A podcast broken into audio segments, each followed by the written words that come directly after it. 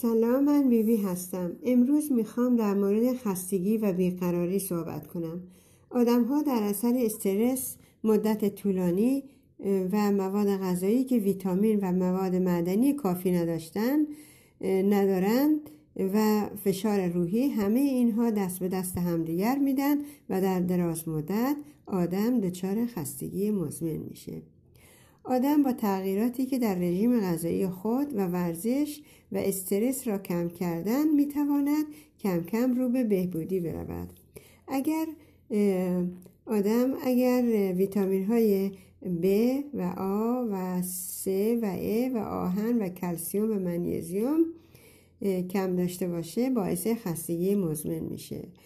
به جای قرص های ویتامین باید تغییراتی در غذای خود داد و بیشتر میوه ها و سبزیجات خام که دارای ویتامین ها و مواد معدنی هستند بخوریم.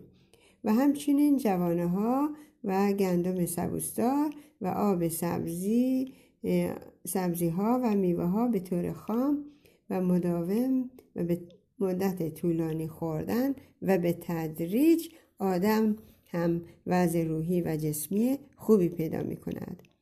روغن زیتون فشار اول مفید است و برای روی سالادها و غذاها غذاها ریختن نه برای سرخ کردن غذاها با حرارت بالا پختن باعث میشه مواد غذایی که با ارزش خود را از دست بده گوشت ها، مرغا، ماهی ها با حرارت کم بپذیر و سبزیجات را بخار. پس کنید که بیشتر مواد غذایی و ویتامین ها و پروتئین آنها باقی بماند تا می توانید میوه زیاد بخورید و سبزیجات خام به خصوص کاهو، گوجه، خیار، فلفل دلمه‌ای هر روز یک کاسه بزرگ بخورید تا آرامش داشته باشید و از بیقراریتان کم شود و اصابی خوب داشته باشید.